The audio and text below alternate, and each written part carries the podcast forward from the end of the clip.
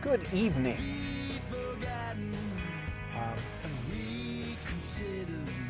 Hey everybody, this is Rish Outfield and it's not a great story.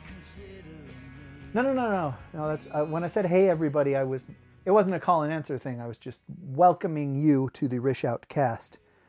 I am Rish Outfield, and I am going to continue talking about this writers' conference that I came back from today. Now, a little voice inside me said, well, hey, dude, you can't do 2 episodes about your writers' conference. That's not cool. But look, I have 2 story episodes in a row going on right now. Why can't I have 2 non-story episodes in a row going on? And, like I promised, there's a fake Sean Connery song coming up. So, I can't remember what I was talking about last time. I think I talked about Ted McGinley. And that, in my head, it was just really funny seeing if I can refer to Happy Days or Ted McGinley or something like that in my episode description. The second day of the conference, I had some work that I had to get done.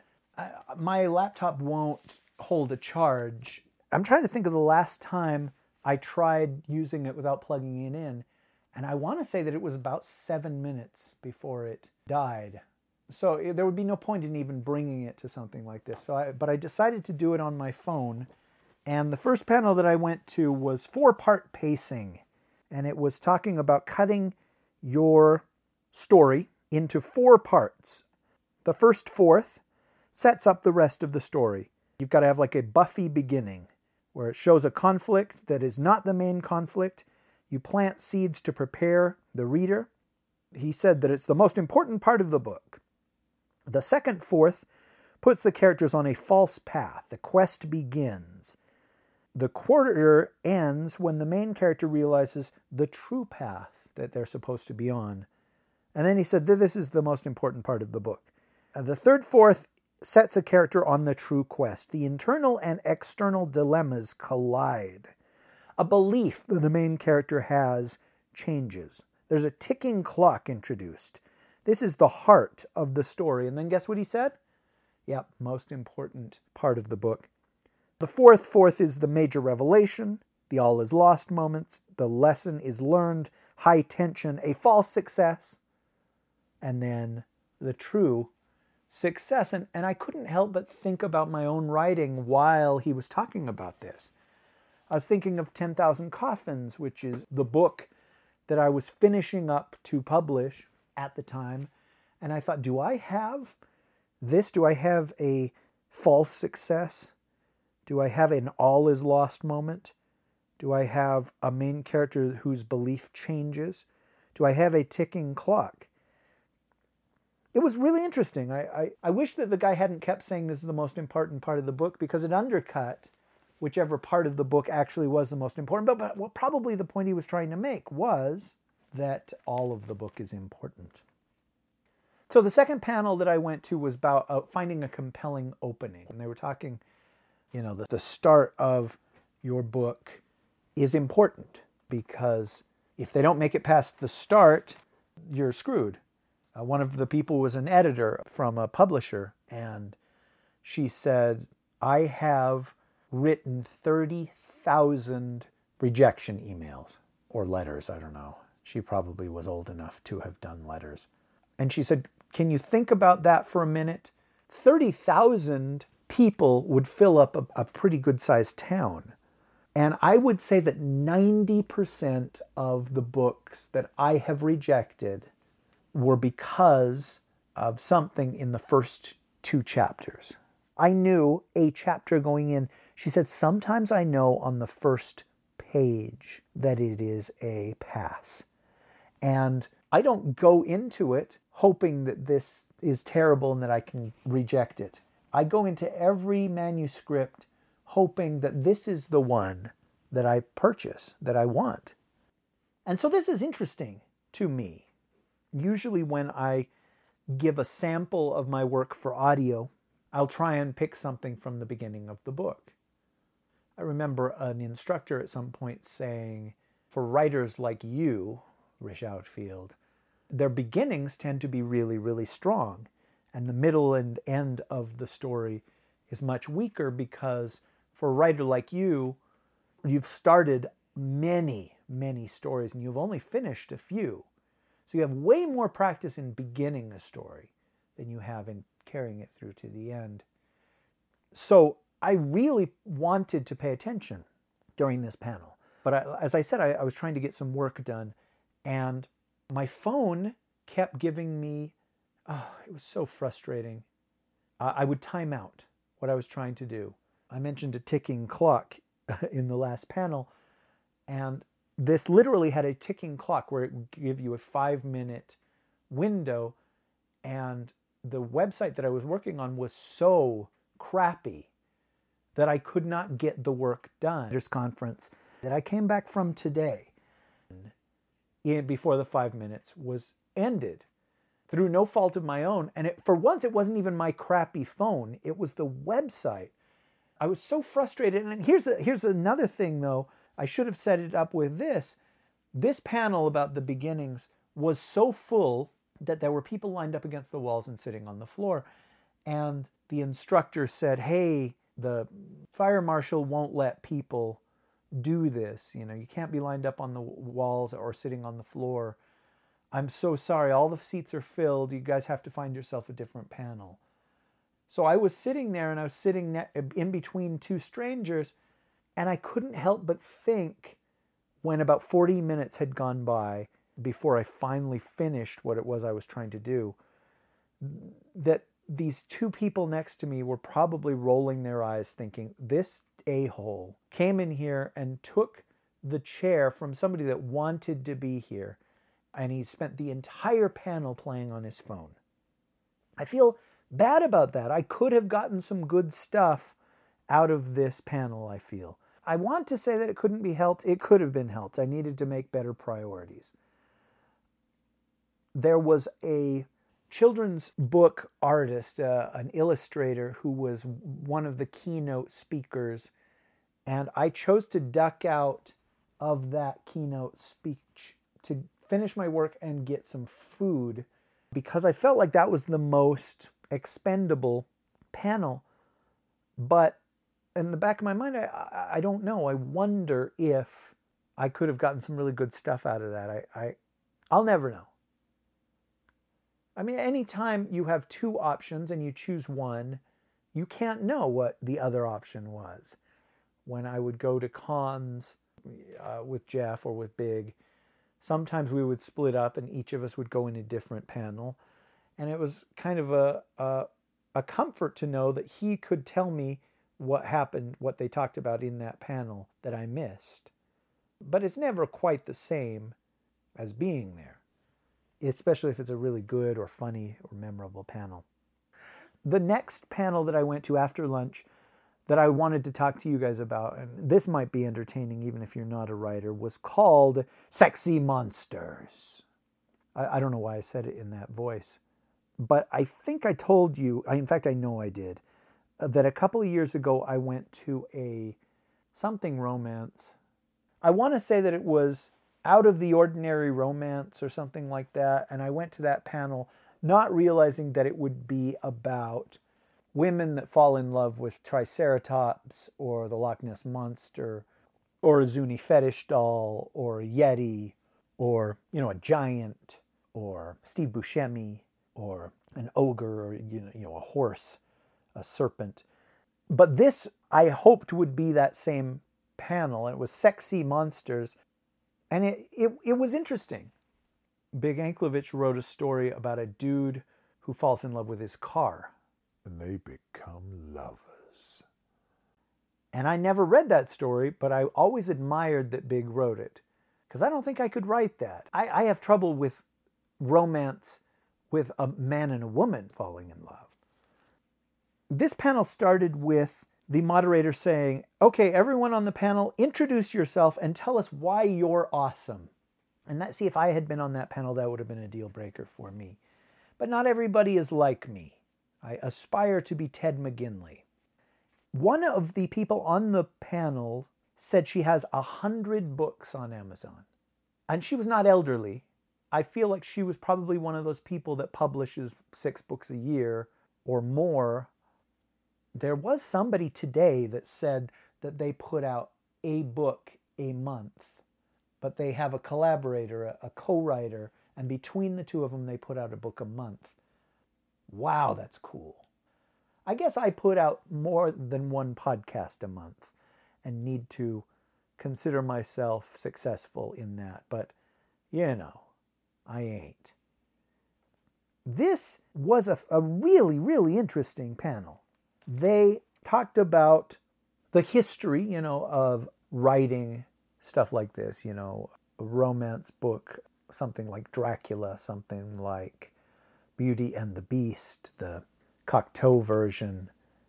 In literature, the siren song, the gods, various gods, whether they were attractive or ugly. And inevitably they got to talking about The Shape of Water. And there was one guy on the panel who just, I don't want to say he erupted, but he became really loud about how little he liked The Shape of Water. And another panelist had brought it up as a perfect example of this, of a writing about mermaids and vampires and werewolves and, you know, beasts, the beast, you know, that usually at the end of a story like that, the spell is broken and the inhuman member of the relationship becomes human, and this one didn't.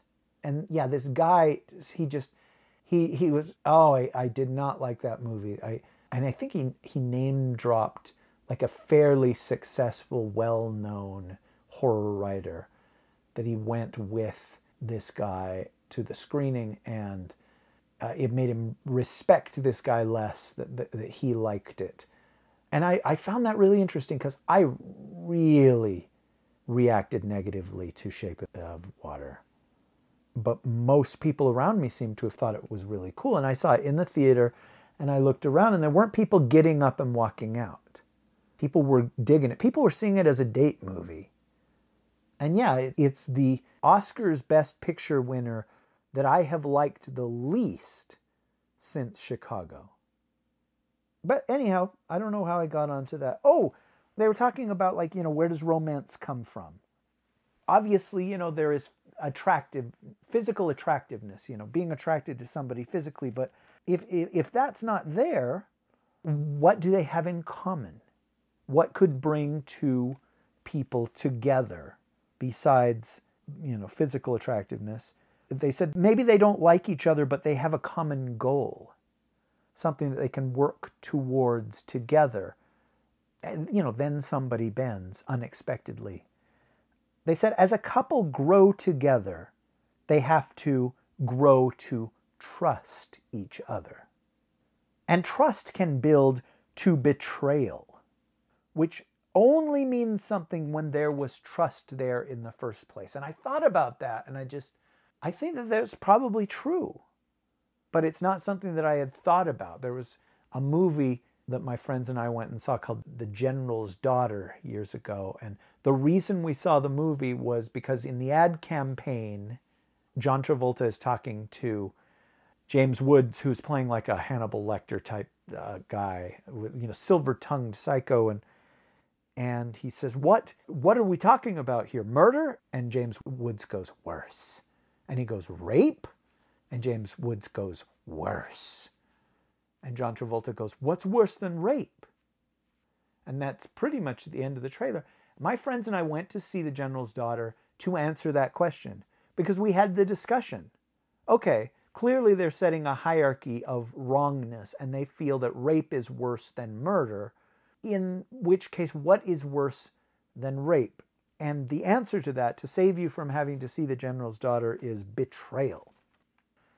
It was during this panel that I got the idea of Hyde and Prejudice, of Elizabeth Bennet and Mr. Hyde, Dr. Jekyll and Mr. Hyde.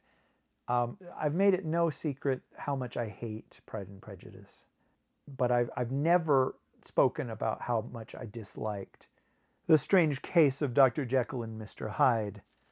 I've read a few classic novels that I got a great deal out of, but that was not one of them. And I felt like there was nothing to offer a modern audience in that book. It was so dated that it was like reading about an alien civilization to me. Now, granted, people seem to tell that story from time to time. They did an episode of Gilligan's Island about it, so it has to have some redeeming qualities, but I didn't see any. So yeah, I'm never going to write Hyde and Prejudice. That's a joke on the title, but it is a dang good idea. If you want to write it, send it to me, and I won't read it. Maybe I'll do the audio. Nope, won't do that either. Good luck with it. Gosh, I got this idea during the panel of, did you guys see the remake of Clash of the Titans? It wasn't great, but I felt like it was good enough. The Clash of the Titans from my childhood, from I want to say 1981, was really entertaining, and it had a great cast, and it had Ray Harryhausen's best work. And probably the best thing in that Clash of the Titans was Ray Harryhausen's Medusa. She had this fascinating design where she had a snake body, if you recall. She was stop motion. She had a bow and arrow. She was so, so cool. That whole sequence with Medusa was thrilling. And they did the remake of it, and they set up the backstory of Medusa, that she was so beautiful that she tempted one of the gods, the male gods, and that god's wife, who I want to say was Aphrodite, cursed Medusa, that she would be so ugly that, you know, any man that looked on her would turn to stone. You know this, right? I mean, you guys went out briefly in high school, or first year of college, sorry. So they set that up in the new Clash of the Titans, and then they showed her, and they went a different way. Rather than aping Harryhausen's design, and you can see Harryhausen's design in this modern iteration of Medusa, but one thing that was really, really interesting is that they had motion captured her, and they had hired like a European supermodel with like a perfect face to be the model for Medusa. And because of that, you could see this profound beauty in the creature. I don't think that it worked nearly as well as the 1981 version did. And that goes for the whole movie. But this sequence with Medusa, there were moments where you're just like, oh my gosh, look at that face. She's a monster, but she's super beautiful. And I felt sorry for her at the end when she is killed because of that face, because there was such perfection in the shape of that face.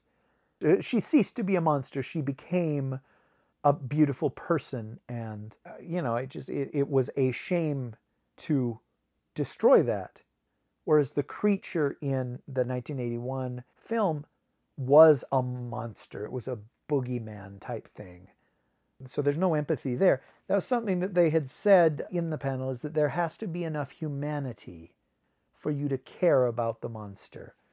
And I felt like the newer version made the mistake of humanizing Medusa a little too much. I pitied her. And, you know, giving that backstory, I pitied her. Which is a digression. And I guess that's why we've got 2 episodes instead of 1.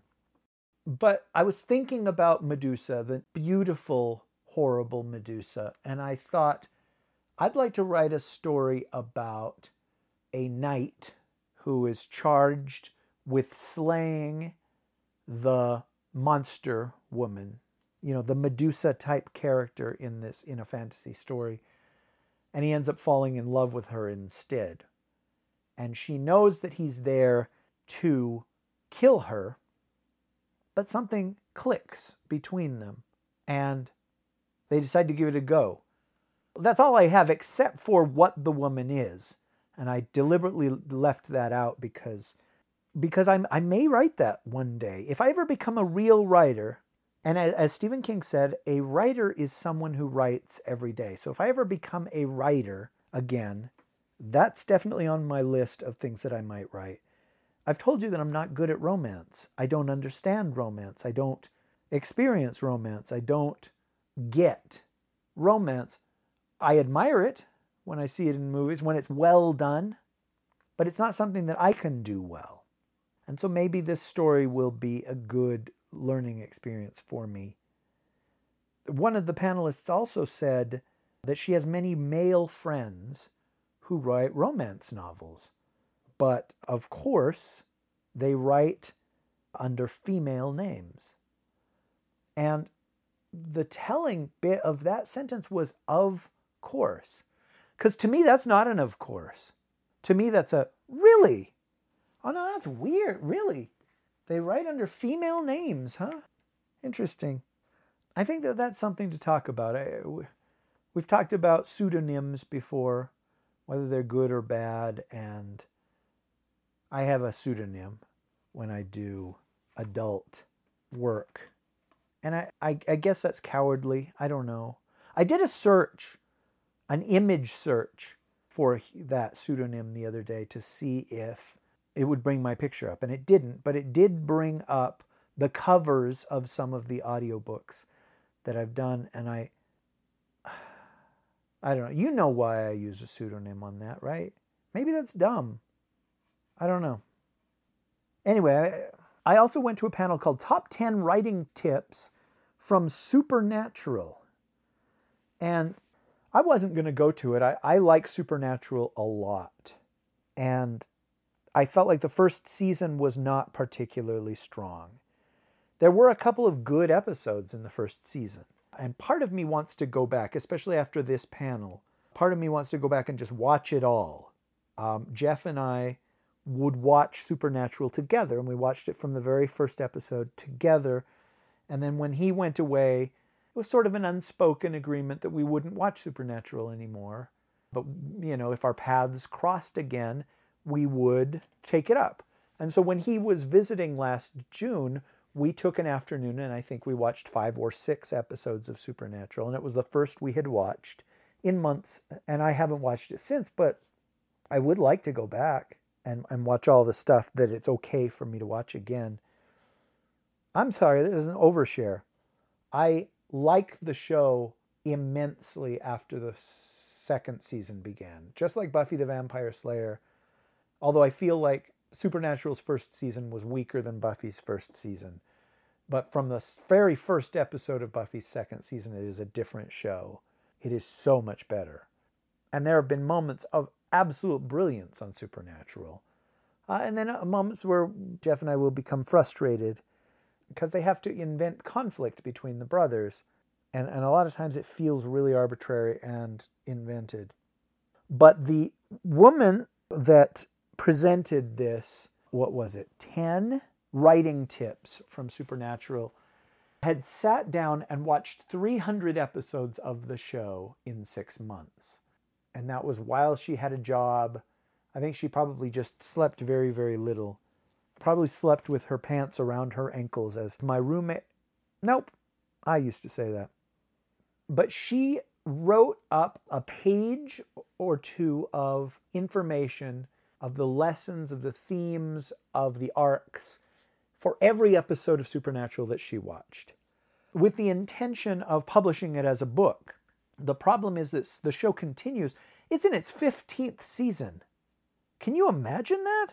It's like Star Trek The Next Generation, and Star Trek Energizer, Star Trek Enterprise, and the animated series didn't make 15 seasons put together. She said, I think it's over 1,000 pages long, the manuscript for this arcs in Supernatural. I don't know if she can ever publish something like that. She needs to just say, okay, seasons 1 through... Let's say that it goes 16 seasons, and you do seasons 1 through 8, season 9 through 16 as 2 different volumes. I think that would be palatable. But she had whittled down her gigantic list to 10, and she would use examples from Supernatural, and she warned us at the very beginning that, you know, if you haven't seen all 15 seasons or 14 and a half seasons or whatever it is, you know, we're going to spoil the heck out of everything. And I chose not to leave because I know that the show is still going, and that Sam and Dean are still on the show. And that's really all I need to know.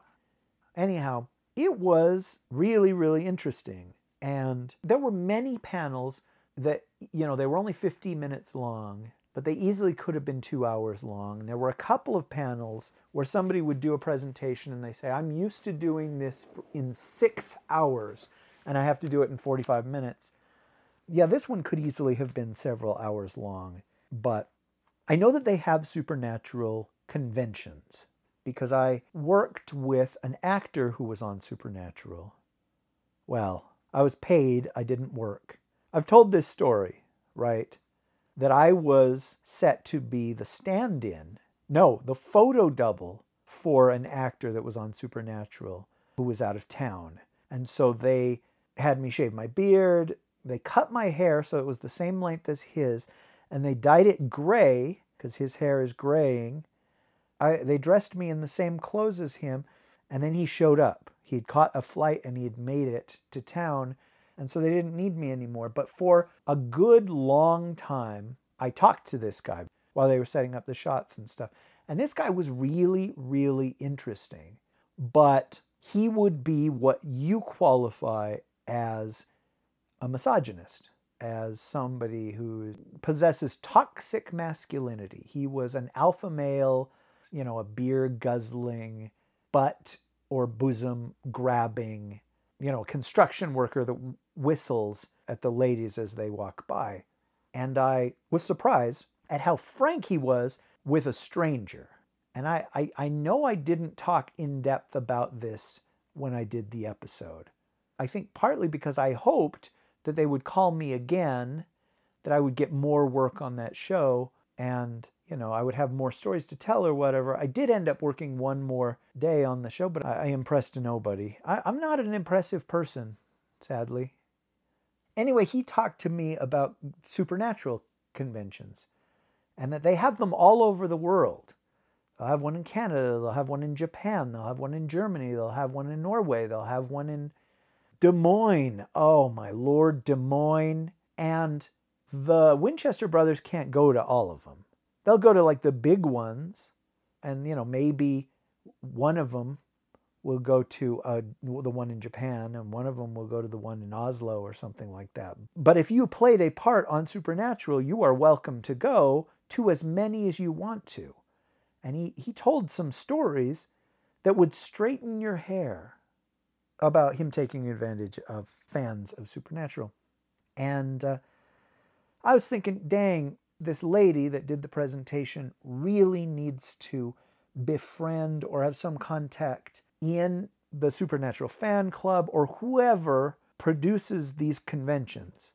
Because she could go all over the world, well, to English-speaking countries at least, and do this, and I think people would get a hell of a lot out of it. I got a lot out of it, but like I said, what I wanted most out of it was to watch Supernatural again with you. I wanted to sit on a couch and watch Supernatural with you. There's an episode of the show that I think is my favorite episode, and it's probably yours as well, and it was called What Is and What Should Never Be. And, I was going to say it's my favorite episode of Supernatural. It's the only episode that I've ever watched twice.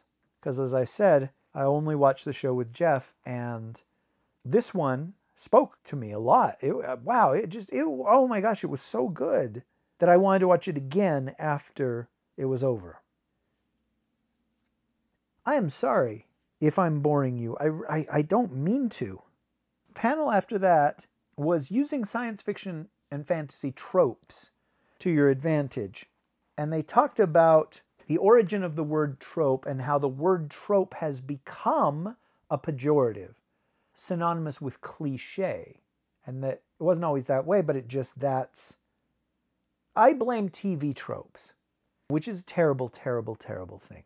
But tropes are a place to begin with your character. You know, a trope can be the theme. A trope can be a character. A trope can be a setting, a plot. For example, here's some plots that are tropes. Call to arms. The dying mentor. Save the princess. defeat the beast, save the world, overthrow the unjust, a heist. They said world building can be a trope, you know, like magic, dragons, swords, the evil empire, you know. They said a trope is not a bad thing, it's a tool. A tool can be a good thing or a bad thing. But it's good to look at your own work and say, what tropes have I put in this? Don't feel insecure about them. It's okay to have them. But like, you know, what are various tropes for fantasy? The chosen one, beautiful elves, the farm boy hero, the evil stepmother or the evil uncle. Knowing the tropes of your genre helps you know what your audience wants. In fantasy, there's a promise that the heroes will probably win. Now, if you subvert the tropes, you will upset readers. So avoid cliché by knowing your genre's tropes. And if you write a trope, do it well. Like, ask yourself, here's a trope that I'm tired of. How can I twist it? How can I change it? How can I tweak it so that it feels fresh? You can also use a trope to make the reader assume that something is going to happen and then trick them, switch it up. That was good stuff. There were some good panels, kids, and I felt my creative energies flowing, wanting to get out there, wanting to do more. I jotted down a bunch of ideas for prompts, for potential broken mirror stories. I don't know. This was a positive experience, and now I'm sharing it with you. The next panel after that was called Start Your Creative Engines, and it was talking about creativity. You know, creativity is like a muscle. If you use it, it gets stronger. And this was one of those that I mentioned where the instructor said, usually I do this in a 6-hour class. You know, it's like an employer brings me in, and I do this with the workforce for 6 hours. But we've got 50 minutes. She talked about to do something, a creative work, you need excitement, which is the emotional drive of doing it. You need an intention, which is the goal behind doing it. And you need an investment, which is the physical cost of doing it, which is, could be time, could be work. You need all three of these things to wholly succeed. I mean, you can do something just for money. You can do something just because you have an emotional attachment to it. She was talking about various tricks to jumpstart your creativity, to make you more creative. For example, set aside a workspace that's just for creativity, like a place where you go to write and you don't do that. You don't do other stuff there. Move your body. Exercise helps with ideas. She talked about, you know, endorphins and stuff like that. And I have to agree with that. There have been many times when and granted in 2018, I was not an exercise guy. But in the past, I have been. I would go on bike rides and I would find my creative juices just flowing. I would find story ideas and things. There would be times when I would turn around and go home before my bike ride was through because I was so excited about writing. I need to do that again this year. Other things that you can do, you engage in flash fiction. You know, sit down and write a 1,000-word story about something. She said that there are tons of websites that will give you prompts for flash fiction and all that. And I thought about that too. I don't know that I'm going to leap on that, not when I have all these ideas in my notebook that I came up with this weekend, and certainly not when I have a bunch of unfinished stories in my notebook. But that's something to do. You can doodle or Zentangle. And yeah, again, just like when I said I'd never heard the word clitoris. Grimdark. I'd never heard the word Zentangle until today. Or I guess it was yesterday. She showed us what a Zentangle was, and I was just like, oh, okay, well, that's really interesting. I don't get it, but I'm willing to try it. Free thinking, free writing, She said, learn something new. It makes your brain grow, especially when you do something outside your comfort zone. And I was thinking of, there was a very brief period in my life when I would listen to Italian pop, specifically like Eros Ramazzotti. It seems like there was another guy, an Italian guy that I liked. I couldn't understand what they were saying, really, but I liked that. That's more than 20 years, I think, since I listened to any of that, but sorry. There's a Sting song that he does with like an Italian singer, and they do it half and half in English and half in Italian. And I remembered enjoying the Italian part because I felt like the lyrics in English were just too simplistic. Clearly, like it had been written in Italian, and the Italian writer had translated it into English as well, so Sting could do half. Anyway, oh my Lord, I'm sorry. She said, start a sketchbook. Describe a feeling that you had in words. Play with toys. Restrict yourself.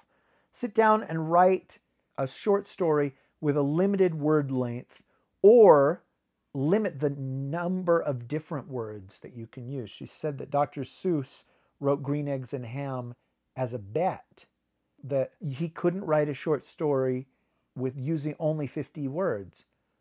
That is so weird. How have I never heard that? And one activity that she said was pick a terrible idea, an idea that could never work, like Hyde and Prejudice, I guess, and try and think of a way that could work. These are writing exercises that I would like to try every single bloody one of them. She talked about role-playing. Play a character through a scene. Doing role-playing is a way to jumpstart your creativity. Use counterfactual thinking. Ask what might have been. She put up a quote at the very end of the panel by Kurt Vonnegut.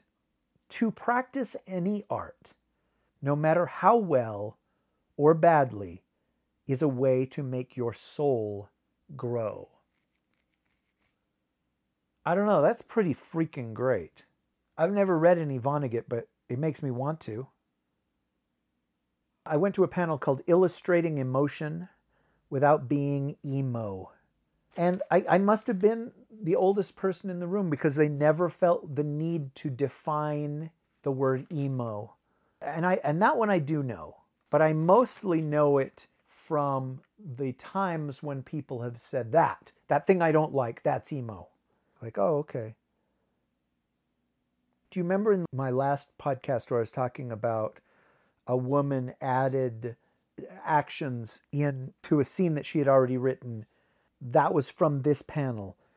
I wrote here, she added more, she nodded. She shook her heads to the scene, and suddenly the readers felt it. It worked. There's a lot of really interesting stuff here that I'm not going to share. Okay, except for this. Quote unquote, a character's wounds are more defining than their victories. I dig that. That's really, really cool. The next panel was called Making a Protagonist Lovable. And in past years, not the first year that I went to this, I called Big Anklevich in between panels, and I said, this is awesome, dude. This is definitely where you need to be. I've never called in sick at work, ever. But if you want to call in sick tomorrow from work, I will also call in sick tomorrow, and we can go to this thing together.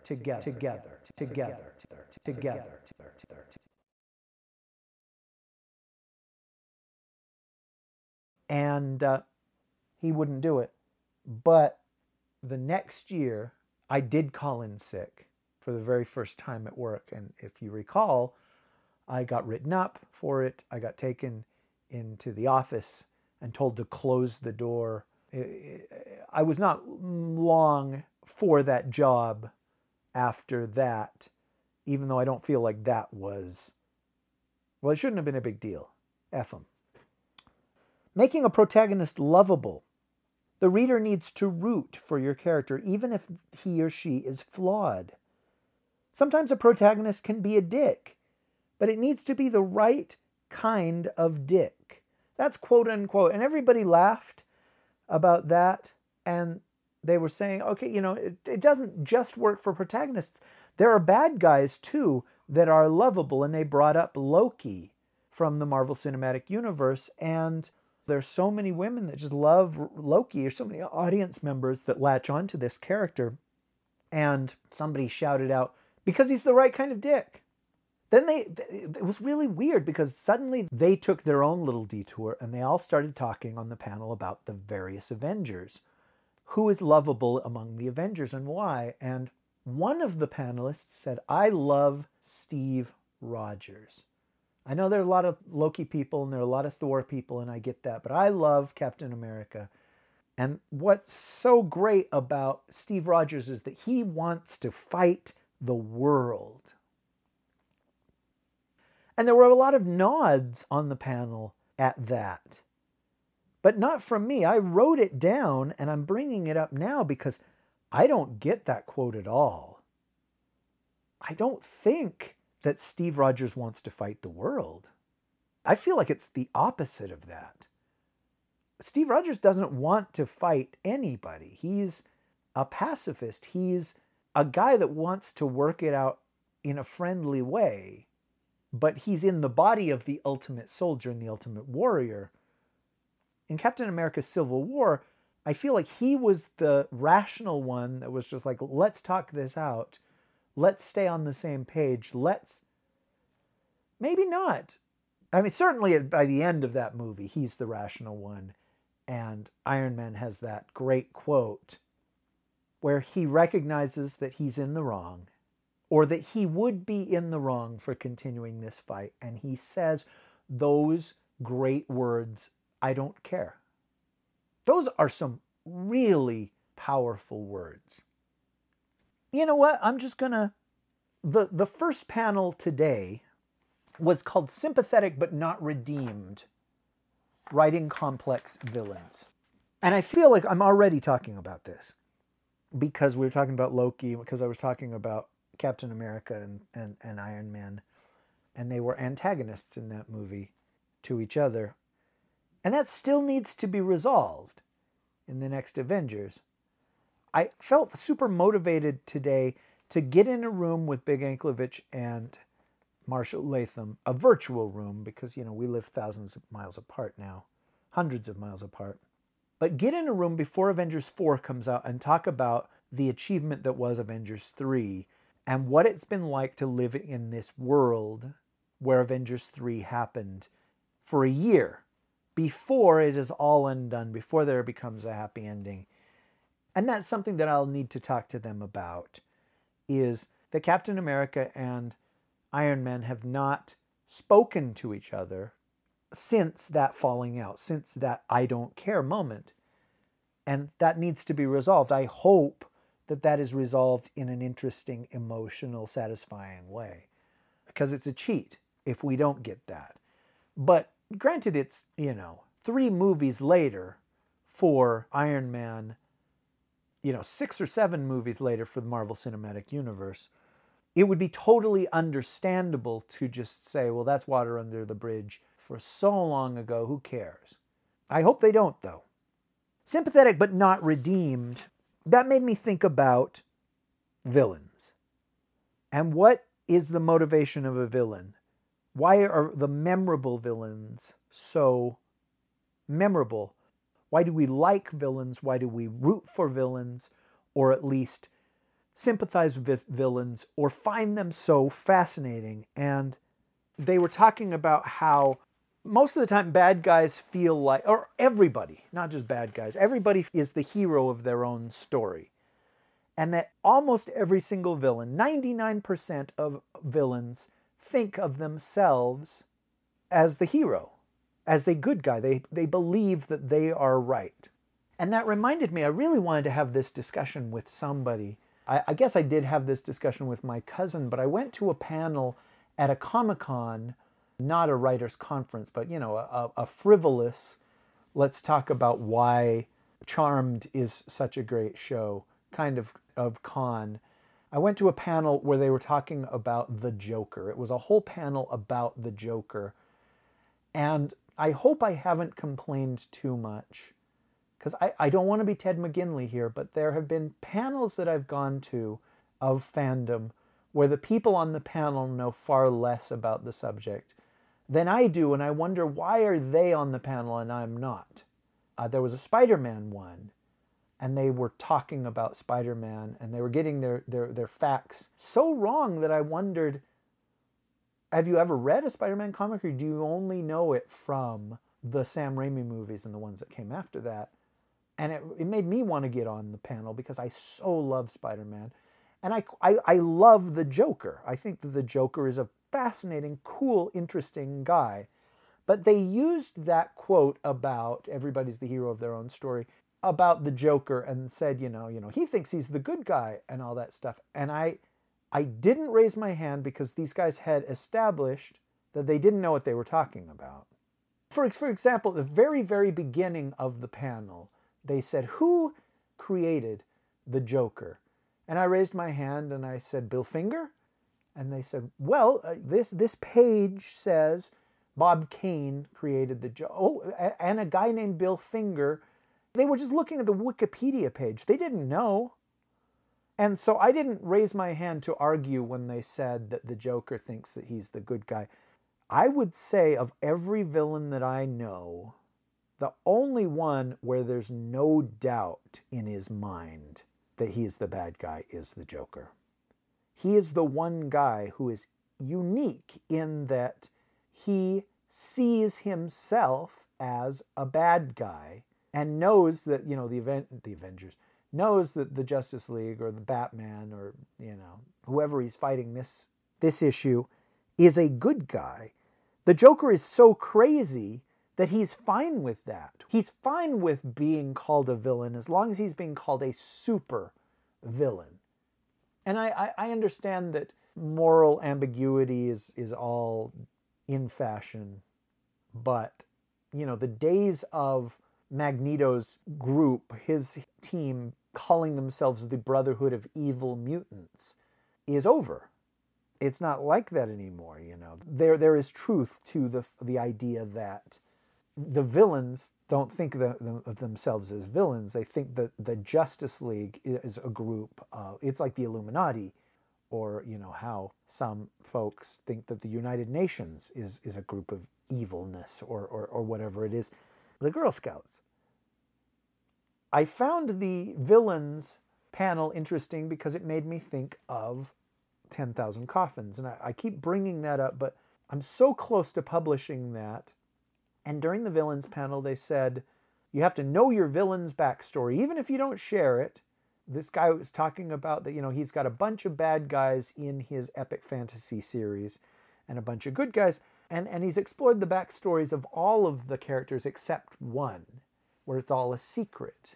He knows what the backstory is, but it's never revealed in any of the books. And he's always being asked about that character. That character is people's favorite. That character is the one that people have the questions about and wonder about the motivation of. And, hey, are you ever going to let us know? And I thought about the villain in 10,000 Coffins and do I know his backstory? And sadly, the answer was no. But I said was, because I sat down and I spent a few minutes writing down what his backstory was in this notebook. I don't think any of it's going to go into the story. I might add a couple of sentences of dialogue that sort of hint at it, but I don't know. I really like asking these questions. And I've said before that, you know, I question my own ability as a writer. Am I really a writer?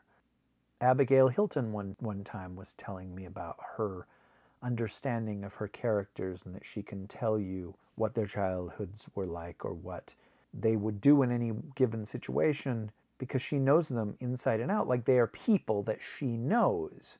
And she asked me about that. Do you feel that way about any of your characters? And I had to say no, with the exception of Ben Parks, who is the only character that I have written multiple stories about. What, 4 at this point? That's really interesting that she knows all these details about her books.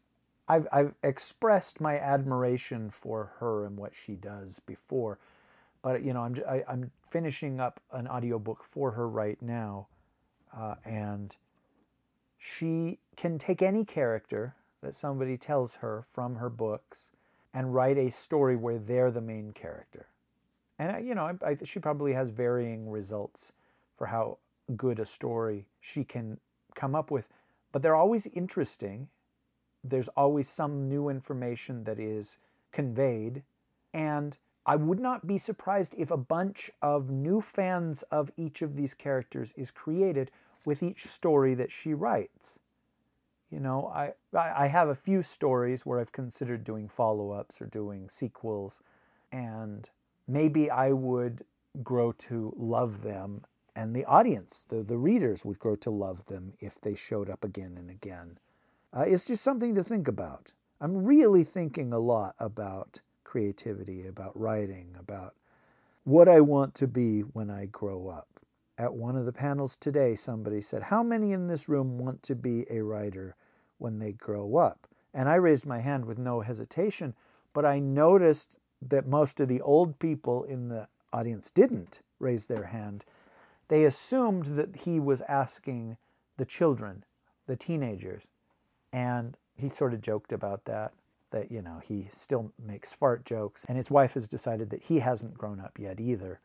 I don't know. Some cool stuff today, as I keep saying. I pity the fool that has to edit these episodes. There was a keynote speaker from a writer of children's books. Maybe middle grade. I don't know what the difference is. You do, but don't tell me. Keep me in the dark.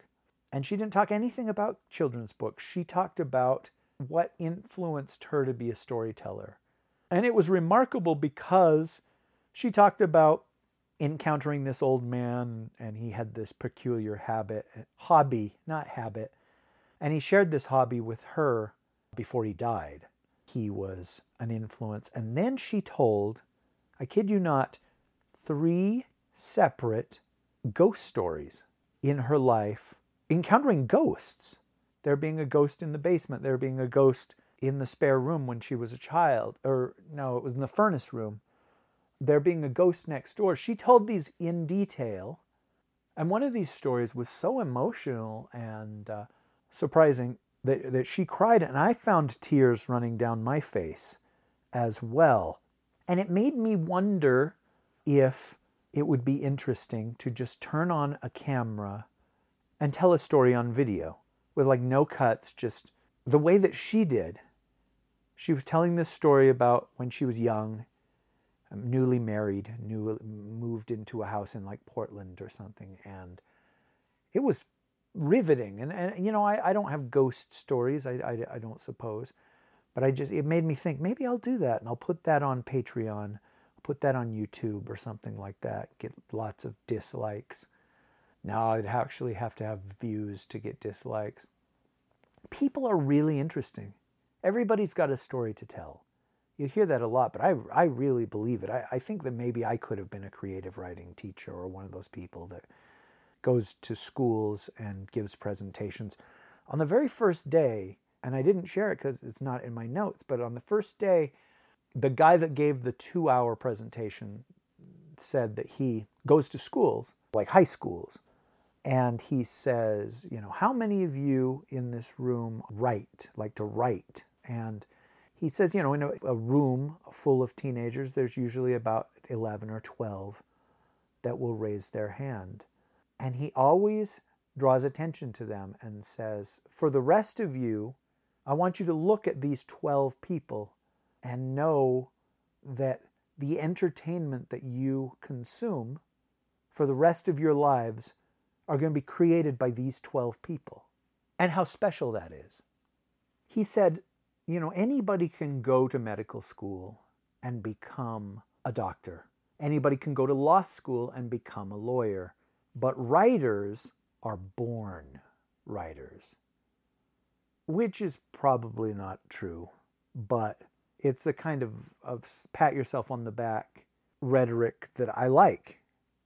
That feels good to hear. the panel after that was called Rewriting with the Door Open, How to Revise. And I guess that is taken from a Stephen King quote. And I didn't know that. The Stephen King quote goes, write with the door closed, rewrite with the door open. In other words, you just go somewhere and write your first draft without interruption, without other people's input, without somebody giving you notes while you're going. Then once the first draft is done, then hand it to people and get their notes, get their corrections, get their suggestions, their recommendations, their criticisms, and take them to heart.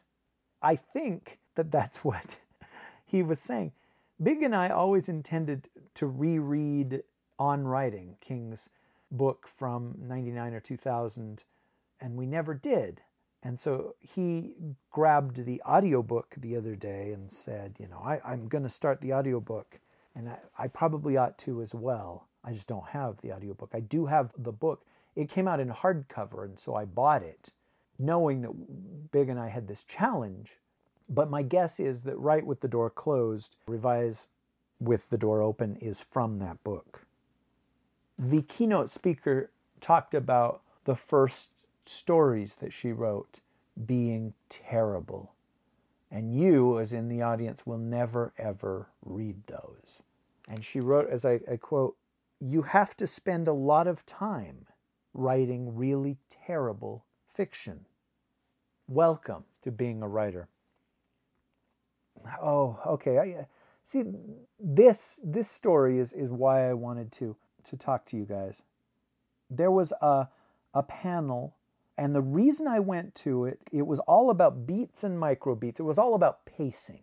And the reason I went to it was because she said in her description of the panel, it's easier to show examples from films than to try to explain it using only words. And so it was going to be a visual presentation. And so I went to it, and this was one of those where it was standing room only. It was hard to find a seat when I went in, but there was a guy. I asked him, is anybody sitting in that seat next to you? And he said no. And so I sat down, but the lady that was on the other side of the empty seat, she responded badly when I sat down. And I said, oh, is somebody else? Were you saving that? And she's like, well, doesn't matter, you know. And I guess by that, I'm just telling you that it was full. It was completely full, and unfortunately, it was one of two panels where people had to be told to leave. You know, we can't have people blocking the walls. We fire code. Sorry, you'll have to find another panel. So this was an entirely filled room. It was one of those where like somebody would come through and say, hey, if there's an empty seat next to you, raise your hand. And that's how many people they could let get in. Suddenly I'm getting flashbacks to the last time I went to San Diego Comic-Con, and what a terrible experience that was. Mistakes were made, kids. So this was going to be a visual presentation on something called beats and microbeats. And they had a projector attached to her laptop, and it wasn't working. And she said, well, you know, I've mentioned that it's not working, and we're going to get somebody in here to fix it. They said they would fix it, but, you know, it's time for the panel to start. And darn it, I thought that this was going to be an hour-long panel. It turns out it's only 50 minutes, and now we're a minute into it. And instead of just being able to show you the clips, we have to wait for this guy to fix it. Let me explain to you what beats and microbeats are and the importance of pacing in your writing. Normally, I would show these clips. And the first one is from Mad Max. And let me just describe it to you. And so she described this scene from Mad Max, from the very beginning of Fury Road. And it made me want to watch Fury Road again. And she described it and said, you know, if we could watch the clip, you would see that the pacing speeds up, and then it slows down, and then at one point it stops to show you how important what you're seeing is, you know, the effect that it has on Max. And still the guy hadn't gotten there, and I could see as the time went by and she kept glancing at her laptop that she was getting flustered and embarrassed, and I felt for her. And she's like, okay, so the second clip is from The Lord of the Rings, and it's, this one is really, really good because it starts out slow and then gets faster and faster and faster, and then it slows way down. I mean, it practically stops. It goes so slow, and then it goes fast again. Eventually, this guy got in there with a new projector. And I know that this guy worked his butt off to get her a new projector and a screen for the projector, because he got the screen first, and then the projector didn't work. Because he was sweating. You could see the sweat running down his forehead as he came in. You know, so I knew that he had ran to get the projector and ran to bring it to us. But the damage had been done. You know, we were about 15 minutes into the panel, and she hadn't shown any of her clips. So the guy hooks up the laptop and starts the first clip, the Mad Max one, and there's no sound. I could tell that she was, you know, she had felt relief when it got working, and then the relief is gone when there's no sound. But she made do. She tried to explain that this is visual. That the reason that it was movie clips is so that we could watch it visually. The guy went off to get her a microphone that she could put by the little tiny speaker in her laptop so that we could hear something. And it wasn't optimal, but we watched the Mad Max one, and it was awesome. And we watched the one from Fellowship of the Ring, and it was amazing. And what she did during that was she was trying to show you how the pacing was. And so she would clap her hands to show. And then as it got faster, she would clap faster. And then, you know, when Aragorn is fighting a shitload of orcs, she's going faster and faster and faster. I think they were Uruk-hai. And then Merry and Pippin see Frodo, and they're calling to Frodo, and Frodo won't go to them. And then the narrative just stops, and it focuses on Frodo, and he realizes, you know, that he's putting them in danger by staying with them, or that the ring is corrupting, or whatever Frodo's motivation is, and that he has to leave the fellowship and go off on his own. And there's a moment where Pippin doesn't get what Frodo's doing, and he asks, and Merry says he's leaving. And they make this choice to distract the Uruk-hai and get them to go after them so that Frodo can get away. And I gotta tell you, with no sound, it made you focus all the more. It made you concentrate on it harder. That was really cool. Eventually, the microphone did get in there, and we watched a clip from The Matrix, a lengthy clip from the Unfortunately, no one can be told what The Matrix is. You have to experience it for yourself.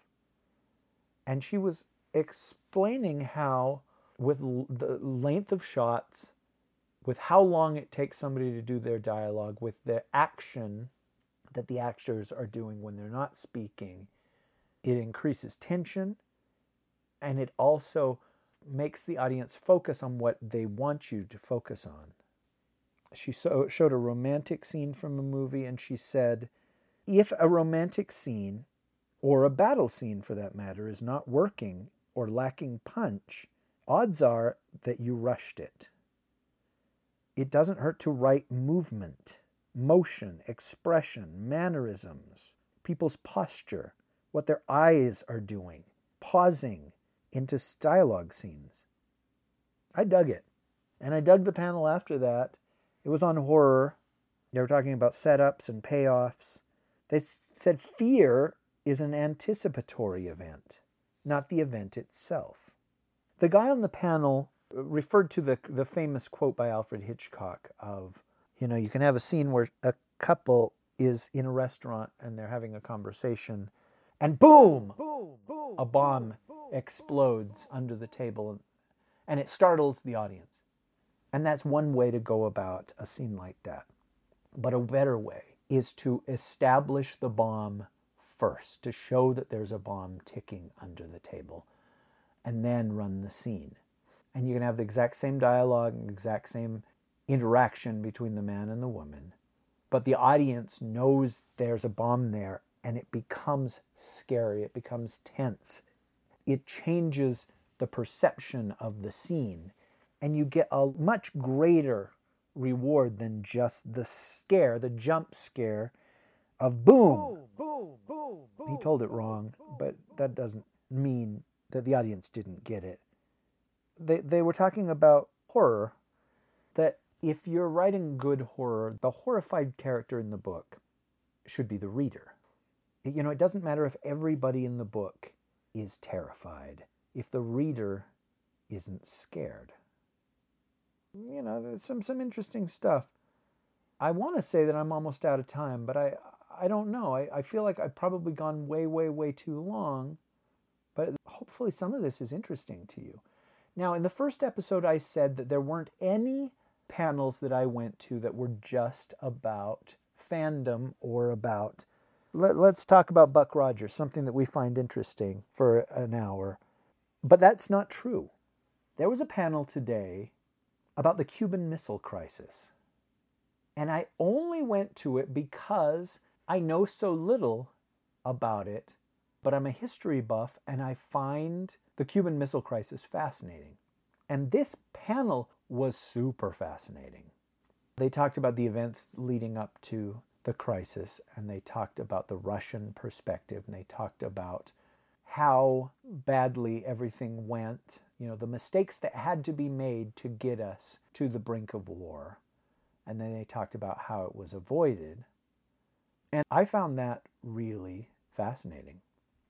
I wasn't alive in 1962, and I never heard about the Cuban Missile Crisis growing up. Nobody ever talked about that in elementary school or high school. It was adulthood when I found out about it. And even then, it wasn't in as much detail as this panel today. But hearing how close we came to the end, and they gave 2 or 3 chilling examples of how we were so close on the brink, but somebody chose to defy orders, or somebody chose to break protocol, or somebody just chose to let it go so that we didn't go to war. And the guy that spoke the most is a history professor who has written a book on the Cuban Missile Crisis, and it's an alternate history where one little event, one tiny detail of the story changes. And it happens. World War III happens. And he had some awesome, fascinating insights. He spoke a lot like my dad did. There was a word that he kept using that my dad would use, just the way that he would say it. And he said nuclear a bunch of times instead of nuclear as we say it now. I don't know. There was kind of a folksy likability to this guy, and he said that John Kennedy was a mediocre president. He was carousing. He didn't stand out in any area except for, you know, who he slept with. And then the Cuban Missile Crisis happens, and in 13 days, he cements himself in history as one of our great presidents. I thought that that was really interesting. It made me want to look at Kennedy again through that prism. There was a panel about working with a cover artist that I went to. There were some writing panels at the same time, and I chose to go to the cover artist one because I felt like, you know, that's something that I hate, doing the covers. I hate it. The same way that that one guy hated writing, but felt like, okay, it was a necessity, you know. The woman that wants to write YA because sex is such a filthy, demeaning thing. You know, that's what writing is for that guy, and that's what cover art is for me. So I went to this panel, and it was interesting. There was a publisher that was on the panel, and he arranged for the cover art for the books in his imprint. There was a painter who did traditional fantasy or horror paintings. There was a woman who does, you know, Photoshop-type cover art, taking pictures and mixing and matching this and that. And then there was a writer who had published several books, and he had had various control over the cover art. So I feel like they really ran the spectrum of people that you would want on a panel like this. And so they talked about that, about what cover art was supposed to do. You know, it's supposed to make it stand out from the pack. It's supposed to make somebody pick up your book rather than somebody else's book. It's supposed to make somebody want to read the book over somebody else's book. They talked a little bit about the text on the cover, but they said such simplistic stuff as, you don't want like gothic or science fiction lettering on a romance book, or you don't want flowery calligraphy on a sci-fi book. But what I was fascinated about was the process, especially for the painter, the guy that does these big paintings. And he said that his prices range from about $2,000 to $7,000 a cover. And that he always requests the manuscript and he reads the book before he does his covers.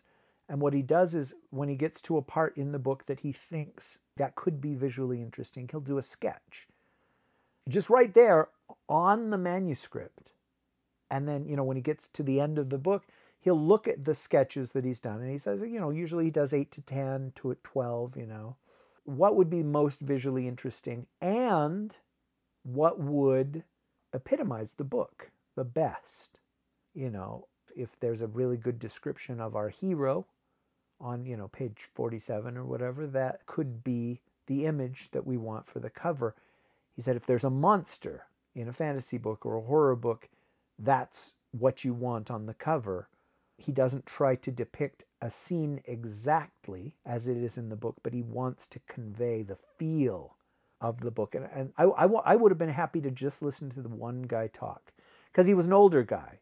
You could tell that he'd been in the business a long time, was set in his ways, and was probably toward the end of his career. And maybe toward the end of your career, you know, when you can ask $5,000 a cover or whatever, that's pretty great, right? But there's so much money out there, maybe not in publishing, maybe not in indie publishing, maybe not in traditional publishing. But there's so much money out there in film, in video games, in television. I asked him about that, though. They were going to open it up for questions at the end, but I just kept raising my hand. And I said, well, like, what input does the writer have? Do they recommend, hey, this is what I, you know, or here's a sketch of what I would like for a cover? Because I'm honestly curious what real writers do. I sometimes have an idea of what I want the cover to look like. And I'm not capable of depicting that in a satisfying way, and certainly not in a way where you would buy the book.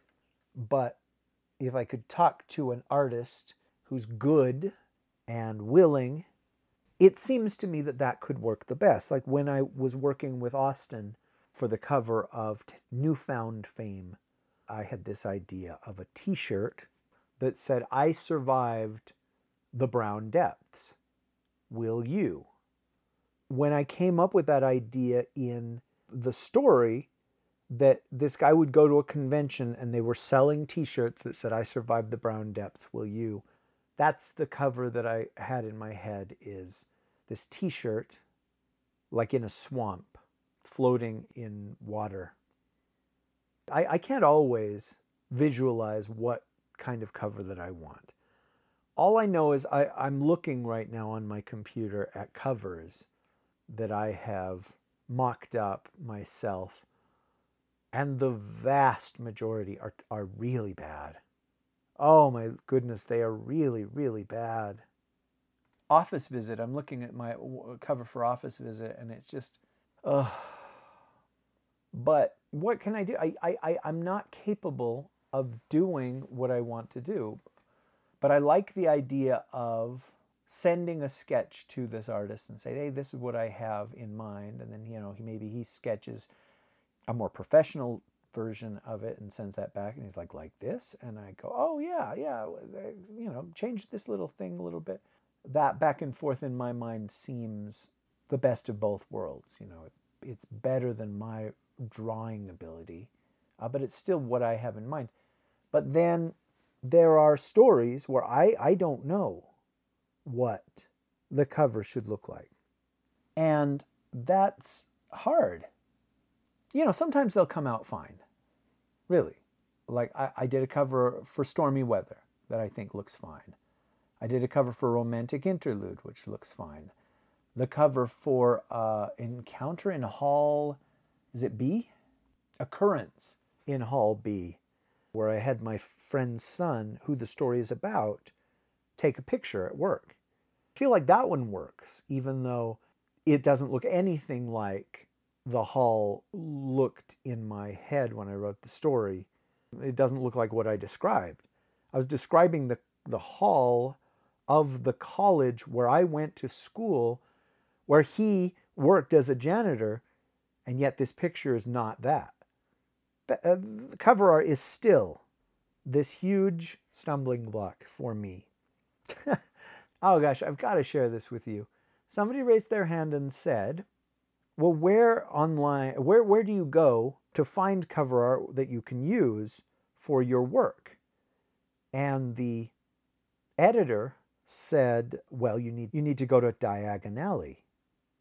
And I and the people around me wrote this down. And he said, I was joking. There's this place in Harry Potter. None of you have... But we had all written it down. So it wasn't a very good joke, I guess. I use cover art, or lack thereof, as an excuse not to put my work out there. And I've mentioned 10,000 Coffins a bunch of times. And I worry that when I finish the audio for that, I will use the fact that I don't have cover art as an excuse not to put it out there. And that sucks. I guess I've said this 7 or 8 times. It is a fear that I have. I'll just put it out with no friggin' cover art. There was a girl that raised her hand, and she seemed really young, like high school age. And she said, well, I'm an artist, and along the lines of what he asked, referring to me asking the guy what input he gets, she says, along the lines of what he said, I'm an artist, but how do I find writers that want cover art? You know, how do I find somebody that's a good match for me?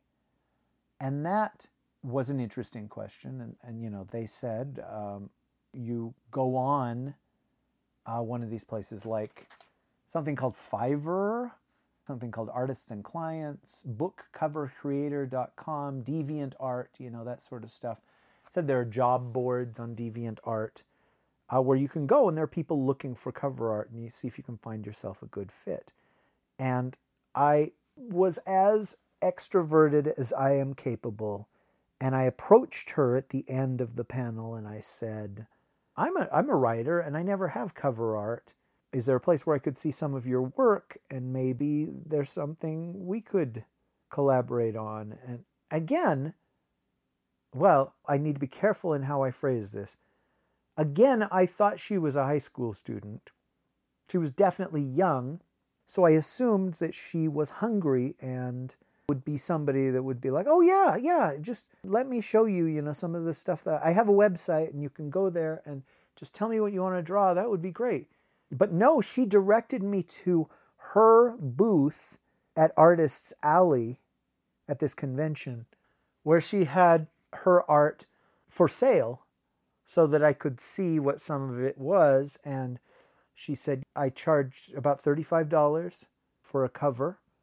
And yeah, if you want to look through some of this, you can see what you have that might fit my art style. And that really surprised me. And she had her head firmly on her shoulders. And let's say that she was just young looking, like me, and that she was 20. I didn't know what I wanted to do when I was 20. And I certainly wouldn't put myself out there and say, oh, I charge money for this, and if you'd like to buy an art print, it costs X number of dollars. That impressed me. What didn't impress me, I mentioned the most extroverted that I got. Embarrassingly, I want to share this story with you.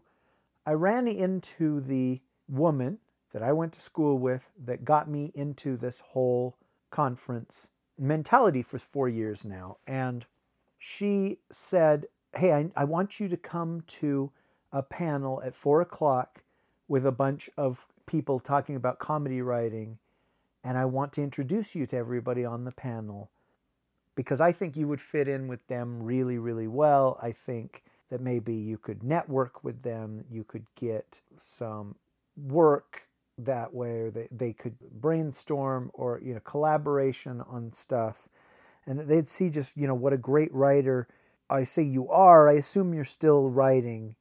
I mean, you were such a great writer in college, and I assume if you've stuck with it, you're even better now. And I was like, well, you know, I don't know. I do still write. And she says, I'll introduce you to my husband. And he kept going out to dinner with everybody on the panel. I'll pressure him to ask if his friend Rish can go with them. And that way you can have all this networking. And I was like, I don't know if your husband remembers me. And she's like, oh, okay, well, my husband's over here. Let's go talk to him.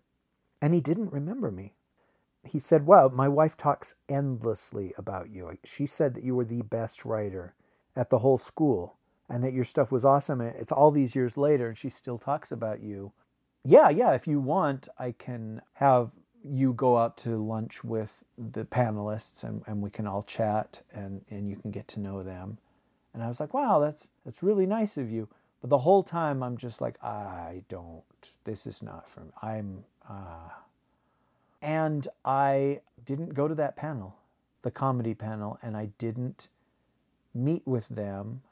And when I got home, there was a message on Facebook from her saying, hey, we still haven't seen you. We're about to leave for the restaurant. Get over here if you can. And I felt like a heel and a bit of a coward because I didn't forget about that panel. I chose to go to something else. I chose not to go to that. I didn't want to put myself out there, and I didn't want to have there be an awkward situation. I guess that makes me terrible. I'm sorry. I don't imagine that you got as much out of this as I have, but it made me want to write. It made me want to write every day. It made me want to publish a little bit more. It made me want to do cover art. It made me want to sit down and podcast with Marshall and Big. It made me want to finish my audiobook and go on to another one. It made me even want to go on to Audible and maybe audition for some other book because I was just so caught up in storytelling and being creative and being around people that are creative. And like I said, I thought about setting up my camera and telling a story on camera for you or for YouTube. I don't know how long this feeling of ambition, this feeling of excitement will last. But I love that I got something out of this conference. And I most definitely will go again next year. And it makes me want to go to more.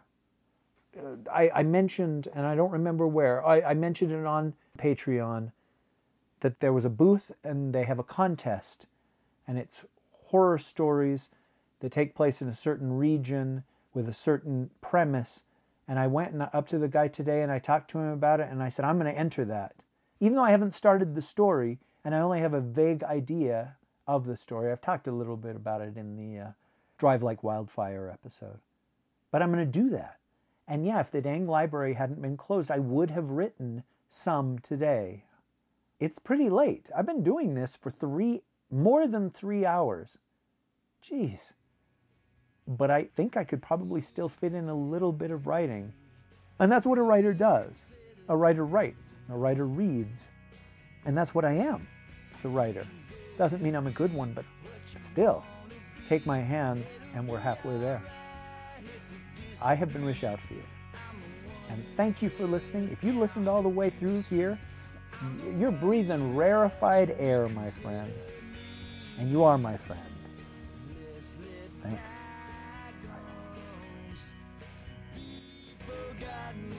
This is fake Arnold Schwarzenegger. Normally, fake Sean Connery handles the licensed part of our show, but Rish told him he couldn't do it after saying that Rish Outfield should be released under a Creative Commons license because he is also free and no one could sell him and no one would take credit for him, not even his own mother. And saying, Fake Arnold, what are you doing? He also changed the attribution to masturbation. Dude, I told him he couldn't do it so he wouldn't say those cruel and true things about me. Well, he didn't. Oh, and instead of share alike, he said share look alike. Thank you, Fake Arnold. So the Rish Outcast is released under Creative Commons Attribution 3.0 share-alike license. You cannot sell it or claim it as your own, but you can download it and share look-alike it if you want to. Okay, that's enough. How did I do? Pretty good, actually.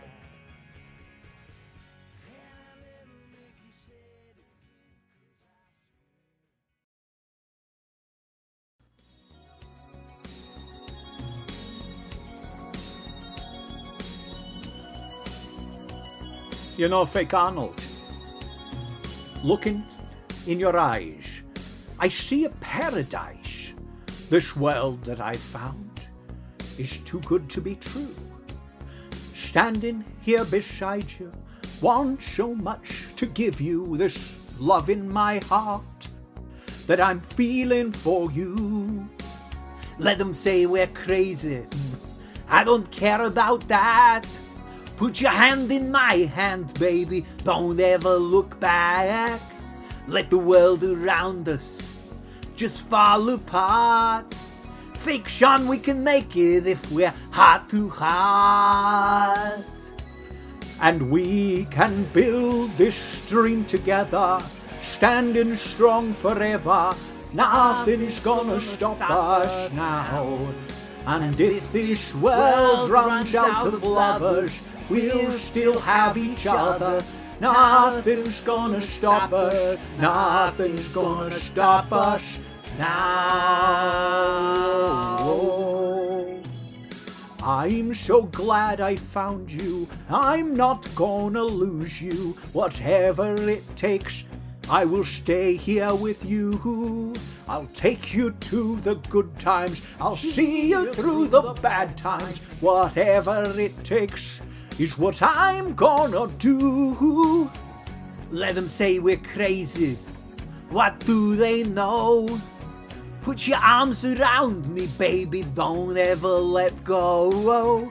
Let the world around us just fall apart. Baby, we can make it if we're heart to heart. And we can build this dream together, standing strong forever. Nothing's gonna stop us now. And if this world runs out of lovers, we'll still have each other. Nothing's gonna stop us. Nothing's gonna stop us. Ooh. All that I dream is you. All that I ever need. And all that I want to do is hold you forever, forever and ever. Hey! So Fake Sean, this was used in a movie in the 1980s. There was a woman, and she was not really a woman. She was sort of a doll, like, that sells merchandise at the store. And she had a spell on her, so she would magically come to life. But sometimes she is a doll, and other times she's like a real woman with bosoms. But whenever somebody comes around, she's like a hard doll. So like a mannequin. Sort of. And we can build this dream together, standing strong forever. Nothing's gonna stop us now.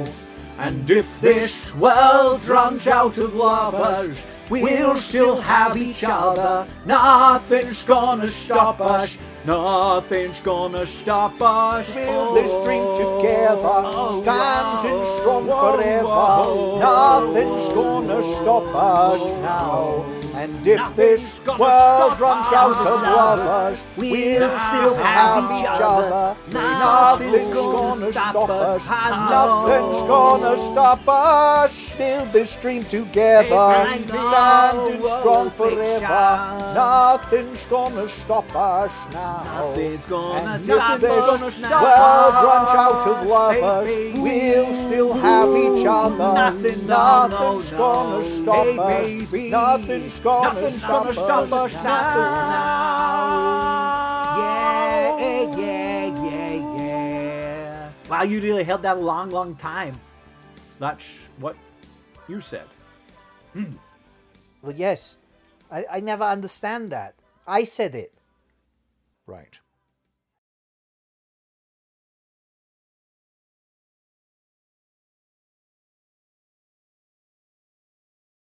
I told you about the lady that said that she had some male friends that wrote romance, but of course, they did it under a pseudonym.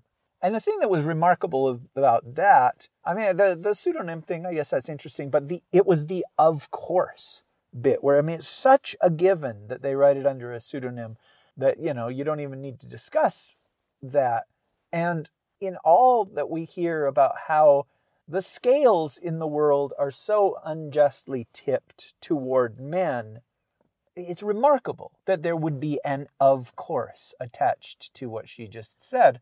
Whereas I think you could sit down with a bunch of writers or readers and do an entire podcast about that, about the whys and the advantages and disadvantages of a female name versus... I don't know that that's an of course. I would really enjoy listening to some people talk about sales and the book's reception, depending on whether they believe that it's written by a man or a woman. I don't care about that. Put your hand in my hand. Baby, don't ever look back. I fucked it up. Let the world around us. I don't know. I talked about the panel with the guy who was, you know, super into outlining. But there was a second panel that I went to that was not far off called Obsessive Outlining. And she talked about, you know, doing a 4-step outline. And each step is more involved, more detailed, more fleshed out. The first step, the first outline is just for brainstorming. The second outline was for plot beats. The third was, you know, for all the arcs, like character arcs, plot points. She said that she will color code all of the arcs and plot points depending on which character they are pertaining to, and that helps her. And then the fourth was, you know, she just expands all of it, gives it details, determines the point of views, the character motivations. And she said once she has this full outline done, then she starts writing. She can sit down and start writing the book proper. And she tends to write about 1,000 to 2,000 words an hour when she does that, when she has it all in her head or in front of her. And that was super impressive because you talk to a lot of writers or listen to a lot of writers that are on an imitatable level. And they'll talk about, you know, I make sure that I write 1,000 or 2,000 words a day. That's a day. And that was impressive to me. And I went to 2 panels that were sort of similar to that. Maybe I could have skipped one of them, but I didn't. It's hold you forever, forever and ever.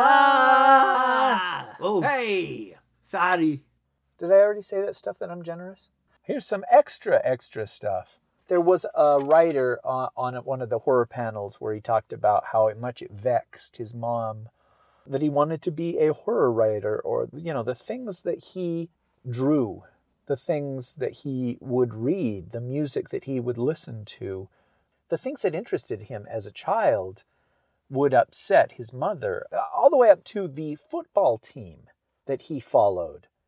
And he said that his mom at one point sat him down and said, well, why can't you be a fan of the Miami Dolphins, son? And yeah, just in case Big Anklevich is listening, that was for you. Let them say we're crazy. What do they know? Put your arms around me, Arnold. Don't ever let go. I fucked it up again. All right, I'm going to let you go. I should have let you go a long time ago. I wish I could quit you. See ya.